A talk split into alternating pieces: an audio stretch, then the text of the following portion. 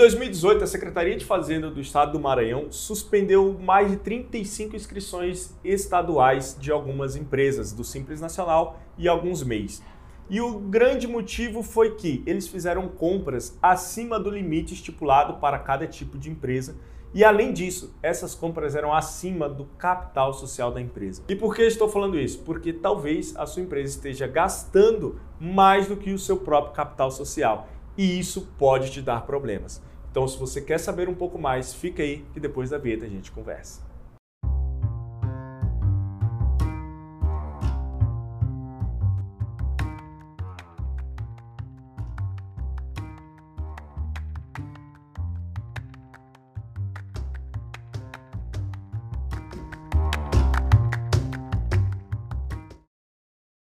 Fala galera, tudo bem? Eu sou o Gabriel. E eu sou a Bia. A Bia, nossa contadora partner, está aqui hoje com a gente para conversar um pouquinho sobre o capital social do MEI. Isso é muito importante, né, Sim. Bia? Porque tem muitas empresas aí se dando mal, mas antes disso, já se inscreve aqui no nosso canal, já deixa o like nesse vídeo que está bem interessante.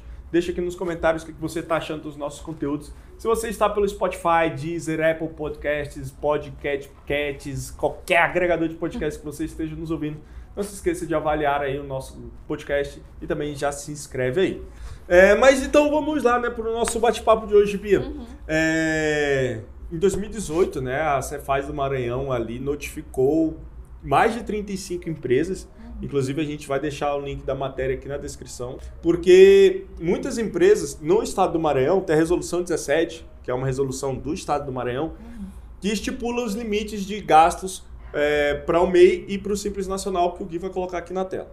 E muitas dessas empresas passaram esse limite. E esse limite ele tem uma correlação com o capital social da empresa. Né? E o que é, Bia, basicamente, para a gente começar esse bate-papo aqui, esse capital social, né? O que, que seria esse capital social da empresa, no caso que a gente está falando especificamente do MEI? Né? O que, seria esse capital social do MEI? Então, capital social, assim como o nome, o endereço, é um, um dado básico né, para a abertura de qualquer empresa.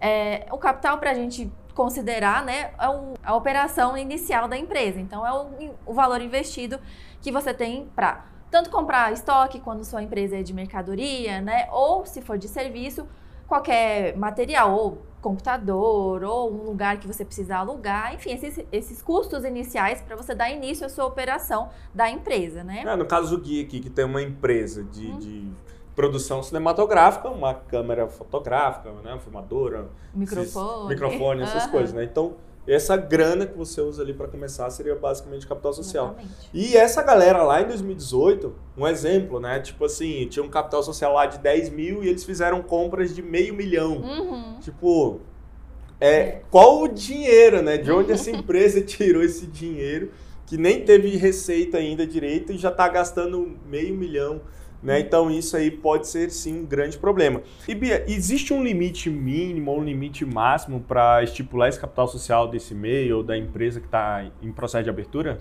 Então, não tem um limite nem mínimo, nem máximo, mas é interessante a gente prestar atenção, né, nesses custos iniciais. Então, você não pode colocar um capital de mil reais, mas aí para você tirar o seu Prolabore, que tem que ser pelo menos um salário mínimo, ou você fazer a aquisição de equipamentos, né, e aí colocar um valor muito abaixo do que as compras Sim. iniciais que você precisa, né, tanto de estoque, por exemplo. Então, a gente precisa ter a- essa atenção.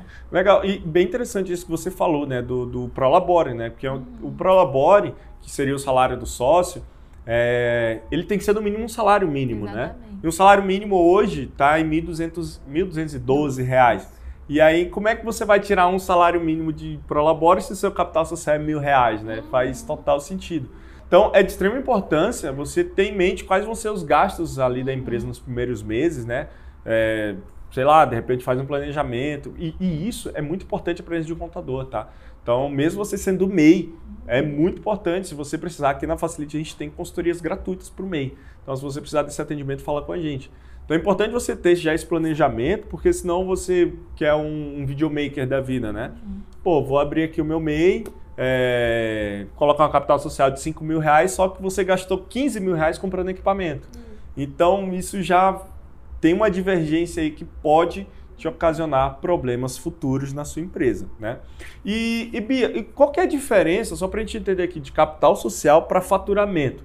Né? Porque algumas pessoas podem pensar assim, ah, não, beleza, mas eu faturo muito mais do que isso. Então, qual que seria essa diferença, só para a gente entender, para a galera ficar bem claro? O faturamento, né, é o valor que você vai recebendo, seus rendimentos, e com isso, né, as notas fiscais dos seus clientes, enfim. Então, o faturamento não necessariamente vai ser desde o começo da empresa. Sim. Ele pode demorar alguns meses até que você comece a realmente ter esses valores, né, recebidos dos clientes.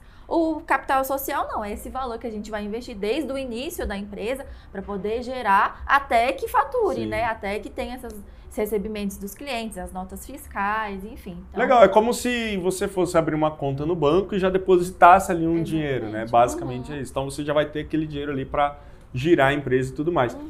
E, e Bia, uma última pergunta, porém não menos importante. É, para o microempreendedor individual que está nos assistindo, ou para o empresário mesmo que está nos assistindo, ou para quem pretende abrir, né? É, ou às vezes já abriu a empresa, colocou lá mil reais, mas pensa, putz, mas eu vou precisar comprar um equipamento ali, eu ainda não tenho faturamento. É, ele pode mudar, ele pode corrigir isso. Como é que funcionou? Abriu a empresa, não, é aquele capital social ali, pronto, acabou. Não, o capital social ele pode ser alterado né, ao longo da empresa. Como MEI, a, a própria pessoa, o próprio cliente pode ir lá no portal do empreendedor e alterar os dados, não só como capital, mas como nome, algumas atividades, né, nome fantasia, algumas atividades, endereço, enfim. Tem alguns dados que o próprio cliente consegue alterar, mas qualquer ajuda também a gente está aí para ajudar, auxiliar nessa alteração, né? Legal. Algo mais? É isso.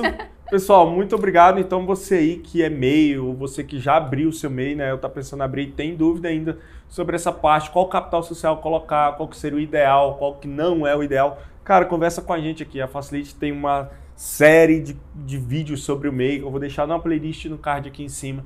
E nós temos vários contadores aqui também que podem te ajudar, podem fazer essa consultoria gratuita para você e te auxiliar nesse processo inicial aí.